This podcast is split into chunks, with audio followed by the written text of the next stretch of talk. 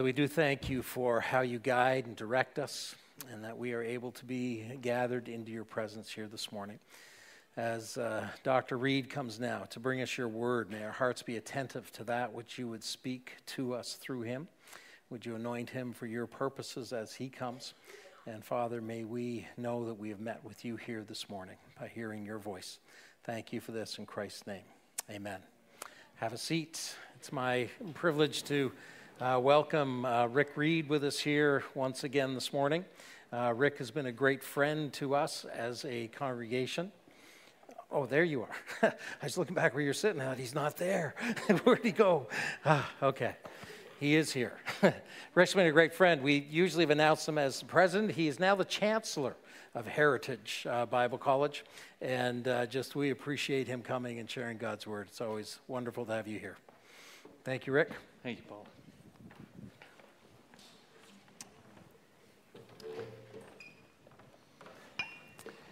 Well, it's a delight to be back at James North. Uh, I, I love this church. I love what you stand for. I love how you do things. And your team, Paul and Derek and others, uh, it's a joy that you would invite me back. Linda and I love coming and uh, sensing what God is doing in you and through you. That's a beautiful thing. I do bring you greetings from the school, from Heritage College and Seminary. Uh, we are just up the road in Cambridge, and I'll mention a little bit more about it a little bit later, but if you'd like to know more, I'd be happy to chat with you about the programs we have both on undergraduate and graduate level. And there's a lot of ways that we can serve the church, and we seek to do that.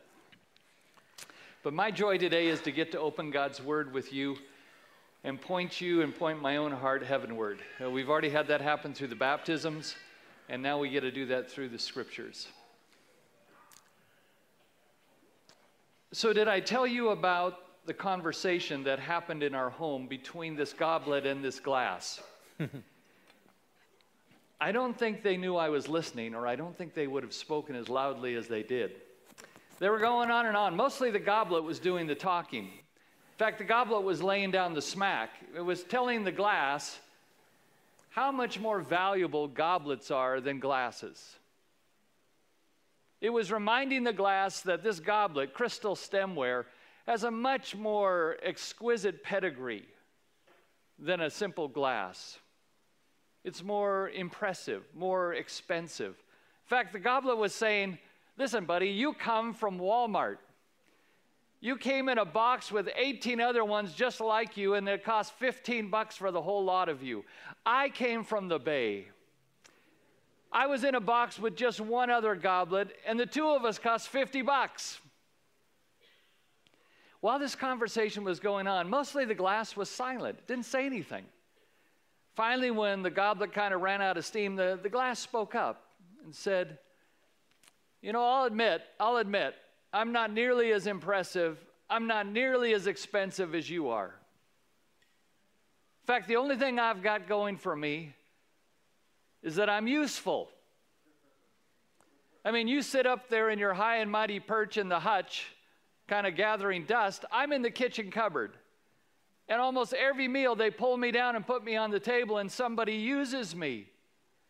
So I may not be impressive, I may not be expensive, but at least I'm useful.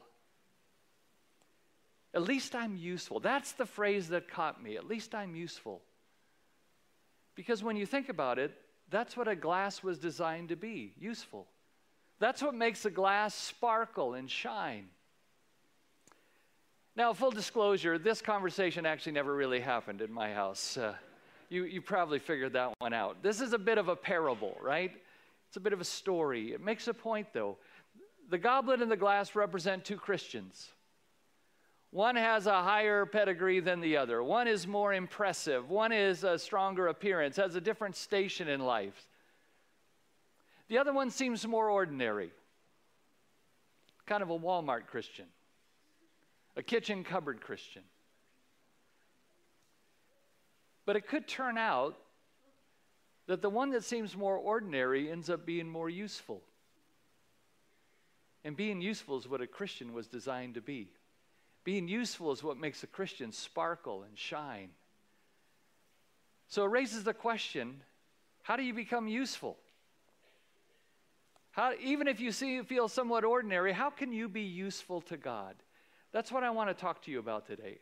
How to be useful to God. I'm sensing that I'm surrounded by men and women, many of whom have that deep desire to be useful to God. Today, as we heard Kyra and Katrina and Daniel give their stories, you just sensed in their hearts a desire to say, God, here's my life. I'm following you. Please use me. And I imagine if we had a chance to hear from many others of you, you'd say something similar. You'd say something like, I may not be that impressive, I may not be that expensive, but I'd like to be useful. How does that happen? Today, I want to take you to a passage in Scripture that gives a crystal clear answer to that question how to be useful to God. And if your heart beats with that desire to say, God, you know me, I'm not much, but I'd love to be useful, then this is a passage you'll want to hear and you'll want to heed. So, would you join me there? Would you take a Bible and join me? I'm in 2 Timothy today. 2 Timothy chapter 2. 2 Timothy chapter 2, verses 14 down through verse 22. And I want to talk to you about how to be useful to God. It's something that I long to be. I'm, I have a hunch that many of you would say, Me too. So let's invite the Lord to use His word to speak to our hearts, and then let's look at it together. Father, this morning as we gather, we celebrate you in our songs. We celebrate with those who've taken a step of obedience in baptism. And now, Lord, we, we are attentive. We tune our hearts to listen. Listen to your word. And we ask that your spirit would take the word, which is living and active, and let it be living and active in each of our hearts. And show us today again what is it going to take for us to be useful to you. And I pray this for your glory, but also for our joy. Amen. Second Timothy is a book written by the Apostle Paul to a young man named Timothy, who was like his son in the faith. And Timothy was a pastor. He was positioned there in Ephesus, and Paul writes him a letter. In fact, this is the last letter Paul would write. Paul's in jail, about to be executed. So he writes this letter to Timothy. And what he does in this passage is he's kind of coaching him, he's discipling him on how to be useful. And in verses 14 through 22, we find at least two of the ways that a Christian can be useful to God. Two things that you must do, that I must do, that Timothy had to do if you want to be useful to God. What I want to do this morning is walk you through the verses and show them to you. Two ways that you can be useful to God. Two things, two requirements, two essentials to being useful to God. The first one comes out in verses 14 down through verse 19. Let me read them for you. Look with me at 2 Timothy chapter 2. I'm picking it up in verse 14. Paul says, Timothy, says to Timothy, Remind them of these things and charge them before God not to quarrel about words, which does no good, but only ruins those, only ruins the hearers. Do your best to present yourself to God as one approved, a worker who has no need to be ashamed, rightly handling the word of truth. But avoid irreverent babble, for it will lead people to, into more and more ungodliness and their talk will spread like gangrene. Among them are Hymenaeus and Philetus, who have swerved from the truth, saying that the resurrection has already happened. They are upsetting the faith of some, but God's firm foundation stands, bearing this seal The Lord knows those who are his. And let everyone who names the name of the Lord depart from iniquity. In those verses, Paul tells Timothy, and God tells you, he tells me, one thing that's essential if you want to be useful to God.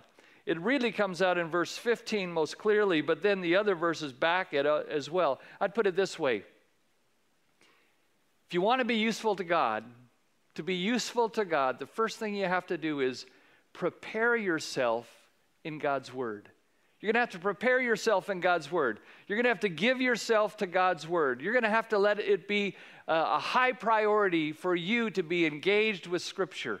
If you want to be useful to God, this is a non this is a non-negotiable. You have to prepare yourself in God's word. I get that most clearly out of verse 15 where Paul says, "Do your best to present yourself to God as one approved, a worker who has no need to be ashamed, rightly handling the word of truth." The uh, phrase there at the end where it says the word of truth, that's a that's a reference to God's word. God's word is the gold standard of truth. And he's saying, Timothy, you gotta, you gotta handle the word of God rightly But he says in verse 15, Timothy, you're going to have to prepare yourself to do this. This doesn't happen automatically. You don't just fall into this, you have to lean into this. Because he says in verse 15, do your best to present yourself to God as one approved. Like Timothy, Timothy, you got to go for this. Little phrase that's translated, do your best, it has the idea of, of like going for it, of being engaged in it. Some translations say, be diligent, like beyond this. Get in, get engaged in this. Put energy into this.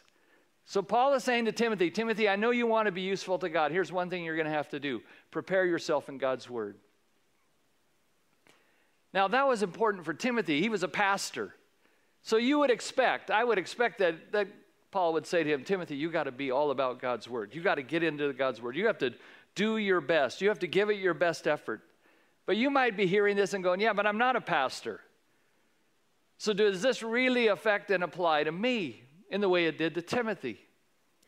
And I'd say, well, probably not exactly in the same way, but some of you here are teachers. You teach kids in a Bible camp or a Bible class. Some of you teach youth. Some of you are small group leaders. Some in your campus are leading a discipleship group where you open God's Word together. And listen, all of us, all of us have a chance at some point to take God's Word and share it with somebody else. So there is a sense in which like Timothy, we got to do our best to present ourselves to God as one approved, a worker who has no need to be ashamed, rightly handling the word of truth. So I'd say to you, yeah, it is something that you and I also need to do. Not just Timothy, you and I. Prepare yourself in God's word. So, how do you do that? Well, in the verses that follow and the verses that precede, verse 14 down to verse 19, I think Paul tells Timothy, here's two things, Timothy, you got to do to prepare yourself in God's word. Two things that are going to be involved in that. Here's the first one get clear on truth. You're going to have to get clear on the truth. I say that because in verse 15, Paul says to him, You have to rightly handle the word of truth. Do you see that verse 15 right at the end? Rightly handling the word of truth. Uh, the Greek phrase that's translated rightly handling means literally means to cut it straight. So he's saying to Timothy, Timothy, you got to pre- prepare yourself in the Word of God so that you can cut it straight, so that you can get it right. And that's going to take your best effort. You're going to have to get clear on the truth. Now, listen, I want to commend you here at James North. I know that this is a church that highlights and lifts up the scriptures as God's truth. And I want to commend you for being here today to say, I want to hear it. I want to get straight on it. I want to learn it. What I want to say to you is, I commend you and I challenge you at the same time. Give yourself to that. You want to be useful to God? There is no shortcut other than really getting straight on God's truth. So study it. Do you open the scriptures when you're not in church? Do you read it on your own? Do you have like a study Bible that when there's parts of it that are unclear, you can look down and maybe get some helps or commentaries? Are you part of a Bible study group, maybe on campus, for so, those of you at Mac or those of you here in, at James North in the church? What we do at Heritage is we help people major in the Word of God so they can help churches make a world of difference. That's, that's what our school is all about. And we have ways, if you're interested, that we can help you. Even though you might be majoring in software design or computer science or in some diverse field, biotech field, we still have ways that you can tap in and go deeper in your faith. That you can take a course online, you could take it where you are, and you could audit it, you could dig into it. What I'm saying to you is there are ways that you can lean into getting clear on the truth. Because in our day and age, if you're not clear on the truth, you're not going to be much useful to God. In fact, that leads to the second thing you have to do to prepare yourself in God's Word. It's the flip side of the first. Not only do you, does Paul say you got to get clear on truth, the second thing he tells him is you got to stay clear of error. Get clear on truth, stay clear of error. It's interesting to me, Paul really hammers the theme of staying clear from error. Like, don't get sucked into the wrong things. Look at how he says it, verse 14. Remind them of these things and charge them before God not to quarrel about words, which does no good, but only ruins the hearers. Look at verse 16. But avoid irreverent babble, for it will lead people into more and more godliness, and their talk will spread like gangrene. Then Paul names some names. Among them are Hymenaeus and Philetus, who have swerved from the truth. They've departed from the truth. They're not clear on truth, and they're going into error. They say that the resurrection has already happened. What, what does that mean? Well, likely what it means is this Hymenaeus and Philetus were out telling people the resurrection has taken place. And you say, well, wait a second, it did. Jesus had already been raised from the dead when this book was written. So weren't they right? Well, they weren't talking about Jesus' resurrection. They were talking about Christians' resurrection. And they're saying, we are already in the age to come. The resurrection has happened. We're in the new eschaton. It's time.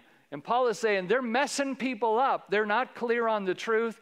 They're falling into error. In fact, in verse 14, he says it ruins the hearers in verse 18, he says, They are upsetting the faith of some. See, the stakes are really high here, my brothers and sisters. Unless you get clear on truth and stay clear of errors, you could hurt people. You can tell people things that are patently false and think that they're true, like Hymenaeus and Philetus. And you can mess with people's spiritual lives, and you don't want to do that. You, don't, you want to be useful to God for good, not for ill. So Paul is saying to Timothy, and God is saying to you, Do you want to be useful to God? And you say, Yeah, I do, actually. I'd like to be useful to God. Then he's saying, Then what you need to do is prepare yourself in God's word. Get clear on the truth, stay clear of error. Don't get sucked into speculations. Don't get go down side waters. Stay in the mainstream. Get the things that are true and stay true to them. Paul is telling Timothy to do that. God is telling you the same thing. God is telling me the same thing.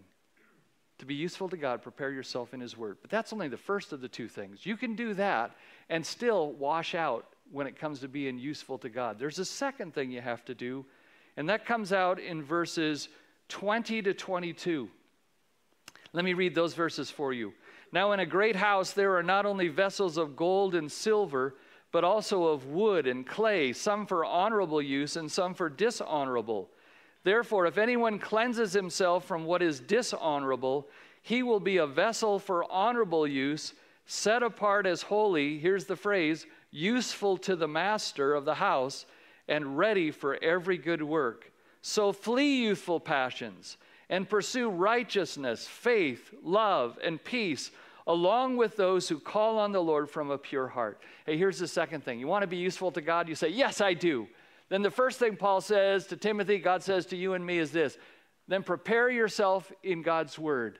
But the second thing he says out of verses 20 to 22 is this to be useful to God, purify yourself for God's work.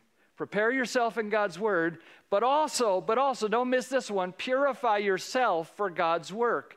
That idea of purification or getting clean comes out in verses 20 to 21. In fact, Paul uses the analogy of vessels in a large house. He says, in a large house, there's different kinds of vessels. Now, he doesn't talk about crystal stemware or just simple glass tumblers. Paul mentions there in verse 20, he says, in a large Greek household, in a large Jewish household, there would be different kinds of vessels. And he says, some are made out of gold, maybe like a golden cup. Some are made out of silver, he says, like a silver chalice. Some are made out of wood, like a wood bowl. And some are made out of clay, like a clay pot. And then Paul says this in verse 20 some of those vessels are for honorable use, like they're useful in a good way. But he also says in verse 20, did you notice? Some of them are for dishonorable use, like they're not really useful for good stuff. So, what determines whether a vessel is useful or not? He tells you in verse 21. Look at it. Therefore, if anyone cleanses himself from what is dishonorable, he will be a vessel for honorable use, set apart as holy, useful to the master of the house, ready for every good work. Do you see it? What determines your spiritual usefulness is your spiritual cleanliness. It's not how costly you are, it's how clean you are. That's what he says. Verse 20, look at it again, verse 21. If anyone cleanses himself from what is dishonorable. In other words, he's saying what makes, what makes a vessel honorable, what makes it useful to the master is not how costly it is, but how clean it is. It's not whether it's ornate or whether it's ordinary, it doesn't matter. It matters if it's clean. Not what it looks like on the outside, but what it's like on the inside. Let me ask you a question Would you rather drink out of a silver chalice that was dirty or a clay jar that was clean? You'd say, Well, I'll take the clay jar that's clean. And that's the Paul that's the point that Paul is making to Timothy. He's saying, Timothy, Timothy, listen. It doesn't matter if you've got a golden gift. It doesn't matter if you've got a silver tongue. If you're not clean, you're not useful to the master. It's your spiritual cleanliness that will determine your spiritual usefulness. You want to be useful to the master? And you say, I do. Then he says, You got to purify yourself for God's work. Fact, he even uses that phrase in verse 21 if anyone cleanses himself. That, that may seem a little confusing. Cleanse yourself. I thought Jesus cleansed us. What do you mean, cleanse yourself? Do we somehow earn our cleanliness? Do we somehow clean our lives up? I don't think that's what he's saying. We are cleansed by the blood of Christ. 1 John 1 9, if anyone confesses his sin, God is faithful and just to forgive us our sins and to cleanse us from all unrighteousness. So there's nothing you can do to get rid of your sins other than come to Jesus and say, Jesus, would you clean me up? And he does that. When you put your faith in him, he cleanses you. But there is a sense going forward where you play a part in staying clean. There's a part in which you're active, like you have a part to play. It's, you're not just a passive observer on your own life, you're an active participant. So, what Paul does next is masterful in my mind. He talks to Timothy, he says, Timothy, you got to be clean. I want you to be useful, so you got to be clean. And he's saying this to Timothy. Timothy's a pastor. Like, don't you think Timothy knows that already? You'd say, well, yeah, I bet he already knew that. And wasn't Timothy kind of a already kind of a solid, strong Christian? Yes, he was. In fact, in Philippians chapter 2, Paul says about Timothy, he says, Timothy's my best guy. I got nobody else like Timothy. Timothy's at the top of my list. So Paul is telling Timothy, who he already sees as a spiritually mature pastoral leader, he's saying, Timothy, you got to stay clean. In other words, he's saying this Timothy, you are not bulletproof. You can be taken out, Timothy. And I love you like my own son. So I'm saying to you, this is my last letter. I'm about to head to heaven. So, Timothy, I want this ringing in your ears. Timothy, stay clean. Jesus has cleansed you, but now you have a part to play in staying clean so you can stay useful.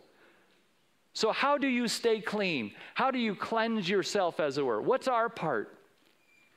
I think Paul unpacks it in verse 22. And I want to go through verse 22 as we land this thing, bite by bite. I want to show you what he says to Timothy. If you want to, if you want to purify yourself for God's work, follow Paul's thinking in verse 22 and apply it personally. This is how you stay clean so you can stay useful. Look at verse 22. So flee youthful passions and pursue righteousness, faith, love, and peace, along with those who call on the Lord from a pure heart. Let's take it a step at a time. The first thing Paul says to Timothy, Timothy, you want to stay, you want to stay clean so you can be useful? Timothy would say, Yes, I do. First thing that he would say is this run away from temptation, Timothy. Run away from it. Don't linger. Don't loiter. Run from it. Run scared, Timothy. That's what he says in verse 22. Flee. Flee youthful passions. The idea of fleeing, when you think of someone who is fleeing, that's not somebody who's jogging, right? That's not somebody who's sauntering. That's somebody who's bolting. That's someone who's sprinting. That's someone who is fearful and running scared when they're fleeing, fleeing a burning building, fleeing a crime scene. Whatever you're fleeing, you're running scared and you're running fast. When I was just a kid, I. Uh, I lived in California, and my buddy Dave and I went with his dad hiking up in the California hills. One of the uh, downsides of California, which we loved California, one of the downsides is they do they are the home of the diamondback rattlesnake. Not my favorite. Rattlesnakes uh, typically are pretty venomous, they can be pretty deadly, but they typically announce themselves with this distinctive rattle. If you get near them, it's like they shake their tail and they kind of say, Warning, warning, get away. So there was this pile of boulders, and Dave and I, who were both in about grade five or grade six, we started climbing on the boulders. And as we were stepping over boulders, suddenly we heard down below that distinctive rattle, that. And we, nobody had, his dad, nobody had to tell us what to do. We jumped off the rocks and we started running. We didn't know where we were running, but we were running away from wherever that thing was. And it was interesting to me. Dave was the fastest kid in our class. When we had foot races, he always won. Until that day. Like that day, I kept up with him passed him. I was more scared than he was. His dad was back there going, Boys, boys, come back, you know. We were fleeing. Paul says to Timothy, Timothy, you want to stay clean? You got to flee youthful passions. You got to run like it's a snake that could kill you. You can't linger with this. You can't loiter with this. You can't play around with this, Timothy. You are not bulletproof, Timothy. What does he mean by youthful passions, do you think? So flee youthful passions. Well, they're the passions that hit you hardest when you're young. A number of you here are students. This would kind of be a bullseye for you. What are the things that tempt you most as a young man or a young woman? You know what I find? I'm not a young man or a young woman anymore, but some of the youthful passions don't go away just because you're not a youth anymore.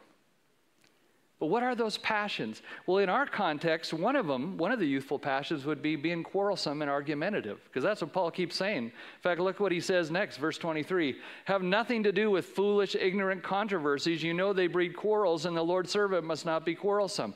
So, one of the youthful passions is being a hothead who thinks he knows more than he knows and argues with everything about everyone about everything. Paul says, Don't do that, flee that. But if you read the rest of the New Testament, Paul uses the word flee at least three other times. Let me tell you what else he says to flee. 1 Timothy chapter 6, he says, flee the love of money. It doesn't say flee money, you're going to need some to survive, but he says flee the love of it. Like run scared from becoming enamored and intoxicated with wealth. It'll mess you up. So flee the love of money, he says in 1 Timothy 6.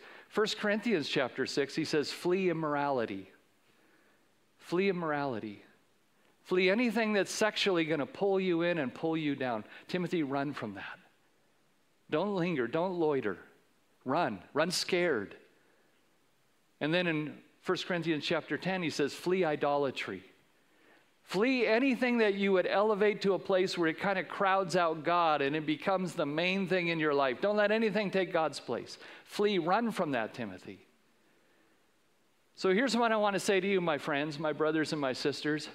You have all lived long enough to know what temptations are most dangerous for you. You should know that by now. That should not be a mystery to you. And you should know those times and places when you are most vulnerable. Most vulnerable to watching something that your eyes should not be seeing, doing something that your hand should not be doing, saying something that your mouth, you, you know what are the danger zones for you. You can hear the rattle beneath the boulders when that when you get near this. And what I'm saying is if you want to be useful to God, you got to learn to flee when you hit that. Not to somehow think I'm strong enough, I can handle this. I'm sure I haven't handled it before, but I'm sure today will be different. Paul says to Timothy, God says to you, no, no, no, no. Run from that. In fact, don't even go near that. Once you know where the snake is, don't go where the snake is. So let me ask you are you doing that? Are you fleeing the things that can pull you down, or are you kind of hovering around the edges and kind of hoping you'll be okay. If you do that, there's a good chance you will end up not being useful to God because you got to be clean. So the first thing he says is you got to run away from temptation, but that's not all. Look back at verse 22. Let's keep going bit by bit. He says, Flee youthful passions, and, so here's another thing, and pursue righteousness, faith, love, and peace. Pursue righteousness, faith, love, and peace. So run away from temptations. And now he says this run towards godliness. You don't just run away, you run towards. You run towards what's godly. You run towards righteousness. You run towards faith. You run towards love. You run towards peace. You actively pursue it. In fact, the Greek word that's translated pursue is the same Greek word that's sometimes translated persecute. It has the idea of chasing something down. So Paul is saying to Timothy, hey, Timothy, the Christian life is not just about running away, it's about running towards. You run away from what can mess you up, but you run towards the things that will build you up. You run towards righteousness. You run towards faith. You run towards love. You run towards peace. Here's what I found, my friends. If you run towards those things, if you intentionally go after righteousness, God will use you. Have you found that out? Like when you're really going for it spiritually, somehow He just puts you in places where you can be useful to other people. When you pursue faith, when you lean into things when you have to trust the Lord. Maybe for some of you, it would be like I saw Tor, a, a, young lady at our school. Last year, she leaned into going to Italy for the summer to be a summer missionary. She had to raise a pile of money. And as we got closer and closer to the deadline where she's supposed to fly to Italy, she didn't have the money there. And I remember watching her faith grow as she thought, you know, I put out the word, I'm praying, I'm saving, but Lord, I'm going to have to count on you. And as she pursued that, as she stepped into an arena where she needed faith, it was like her faith grew and she grew and God provided and she spent the summer in northern Italy and God used her. She was youthful to the master because she was leaning into faith. It could be something here at James North where you're leaning into a service area. It's, it's bigger than you are, and you say, But I'm going to try it. I'm gonna, it's going to take faith, but I'm going to do it. When you do that, you put yourself in an arena where God uses you. Same thing with love. When you pursue love, maybe there's somebody in your sphere of influence that you look at and go, that person is hard for me to love. For a variety of reasons, there's a variety of things. I would, I would, I just don't, I just don't get them. I don't get them. I don't like them. I don't find them easy. But if God is impressing on your heart that you need to love them, and you pursue that, like you do things that are loving even before you feel loving. What happens is God starts using you. You're useful to the master. Or when you pursue peace, that was the other one. Maybe there's a scenario in your family or in your life or in your res hall, in your church small group, where there's a lack of peace right now relationally. There's some friction. As you pursue that, as you pursue peace, God uses you to be a peacemaker. Even if the other people don't respond well, he's using you. So Paul says to Timothy, and God says to you, You want to be useful? Here's what you got to do run away from temptation, but run towards godliness. Run towards it, pursue it, persecute it, chase it down. The Christian life is not passive, it is active, and you're running towards. So, what have we seen? Run away from, run towards, but there's more. Look at verse 22. Let's keep going. So flee youthful passions and pursue righteousness, faith, and love and peace along with those. Oh, here's an interesting one. He says to Timothy, when he says along with those, he would say this run away, run towards, but also run with, run with, run along with those who are calling on the Lord. In other words, run with other runners, Timothy. You're going to need some people to keep you going. You're going to have to find those who you can run along with. Ajith Fernando is a Sri Lankan Christian leader, Uh, older man now, but has had an incredible ministry over the years in Sri Lanka and in North America. Ajith says about this verse, he said, For years and years, I read this verse just individually. I've got to run away from temptation, I've got to run towards godliness. He said, and I miss the fact that God says you do have to run, but you don't have to run alone. Run along with those along with those. I think what he's saying is this if you want to be useful to God, don't go alone. Find some other people in your life that spur you on, that hold you accountable, that push you forward, that inspire you. I loved Katrina's testimony today when she said it, when she was at Mac, she was kind of surrounded by a bunch of people that kind of were going where she was going. Now she's in the workforce. It's a little harder. But she's leaning into it and she's got a, a dear sister who's with her. In other words, you're going to have to find some people here at the church, on your campus. You're going to have to find some people if you want to run and be useful to God who will run right alongside of you. My, my first year in university, I went to a school called Biola down in Los Angeles. I was there and I, I was away from my family about eight hours. They were up north and I was all by myself. I didn't know anybody. And I remember one morning early on, my first year, I prayed to God a prayer. I said, God, I could sure use some friends that would help me stay at this. And that, I think it was that morning or the next morning, I was walking up to the cafeteria for breakfast. And a, a guy from Washington State, who I just got to know his name, I didn't really know him, a guy named Rob. Rob was walking up, so I, we walked up together, and somehow, somehow the conversation got going where we both realized we were looking for the same thing. We were looking for somebody to spur us on and keep us going. And so I said, You, you, want that too? And he goes, Yeah, you want that too? So we decided to intentionally get together every week after chapel on campus and just say to each other, How are you growing? What are you reading in God's Word? Are you staying in the scriptures? What's pulling you down spiritually? How can we pray for you? Pretty soon, Charlie and Mark joined us, and we had a little quartet of us. And for the better part of a year or plus years, we would meet every week, and I had some runners that ran with me. Listen, I found out that I needed that. I needed some people that would look me in the eyes and say, So, how are you doing really? What are you getting out of God's word? If you want to be useful to God, you got to stay clean. How do you stay clean? Well, you run away from what's evil, you run towards what's good, but you got to run with other runners. So let me ask you, are you are you doing this thing solo? Are you kind of kind of playing it all on your own?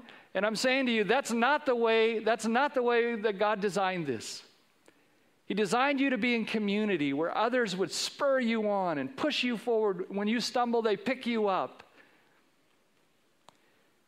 So you run away from what's evil, you run towards what's good, you run with other runners. But there's one last thing in verse 22 Pursue righteousness, faith, love, and peace along with those who call on the Lord from a pure heart. Uh, here's the last one you run calling on the Lord. Like as you're running, you're calling on the Lord. Because that's what everyone, the runners are doing, right? Along with those who call on the Lord out of a pure heart. The Greek word for pure is the same word for clean. So when your heart's cleaned up, you've come to Jesus, He's cleaned you up. Now He's given you this pure heart. What you do, what you keep doing? You call on the name of the Lord. That's how you become a Christian. You call on the name of the Lord. Romans 10 13. Everyone who calls on the name of the Lord will be saved. The way you became a Christian, you heard it today in the testimonies that were in the baptism. They, each of those three people came to a place where they called on the Lord and said, Lord, I need you to save me. I believe in your son Jesus. I believe he died for my sins. I say yes to you. They called on the name of the Lord. And Romans 10 13 says, Everyone who calls on the name of the Lord will be saved.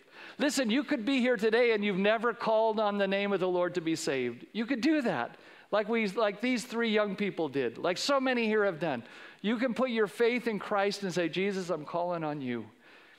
I need you to save me. I'm calling on you to save my life. Forgive my sins. Give me new life. You can do that today. You can block me out and just talk to God. I'd urge you to do that if you never have. But listen, once you call on the name of the Lord for salvation, you're not done. You call on Him for salvation, but you keep calling on the name of the Lord for strength. As you run this race, you're going to get tired. You're going to get tempted. You're going to get tossed around. And it, it's interesting, those who are running, verse 22, are calling on the Lord with a pure heart. As you're running, you're saying to the Lord, Lord, today I need you. I'm feeling the pull of temptations that get me so many times. God, please help me, help me. Lord, I need you today. I'm calling on your name. I'm discouraged.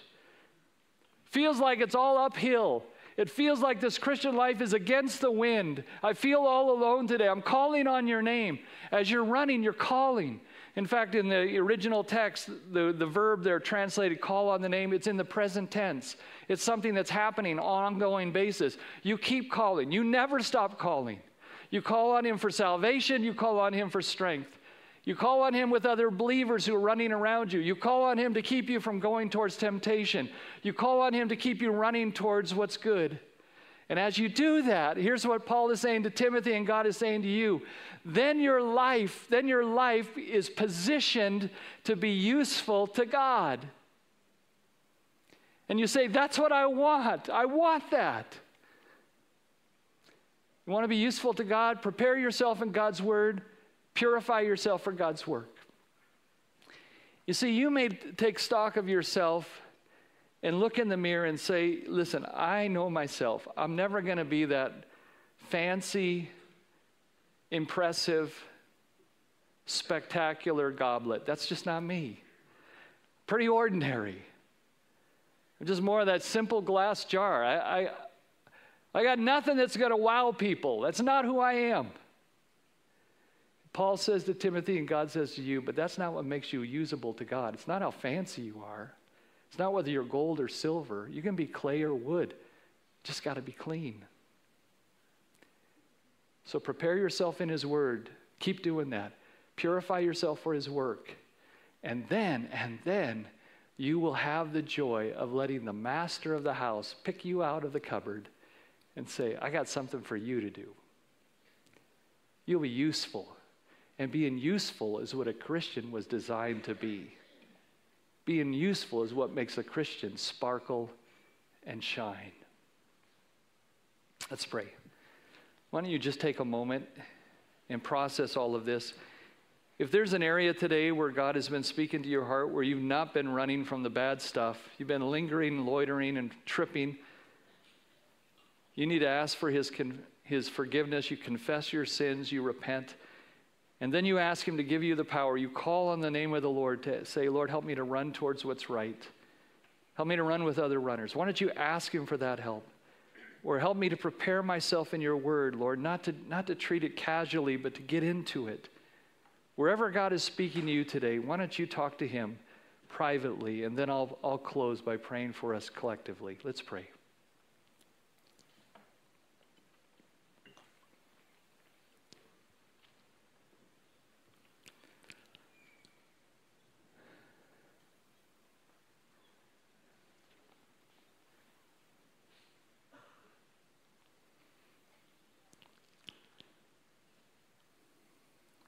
Heavenly Father, you know who we are better than we know who we are.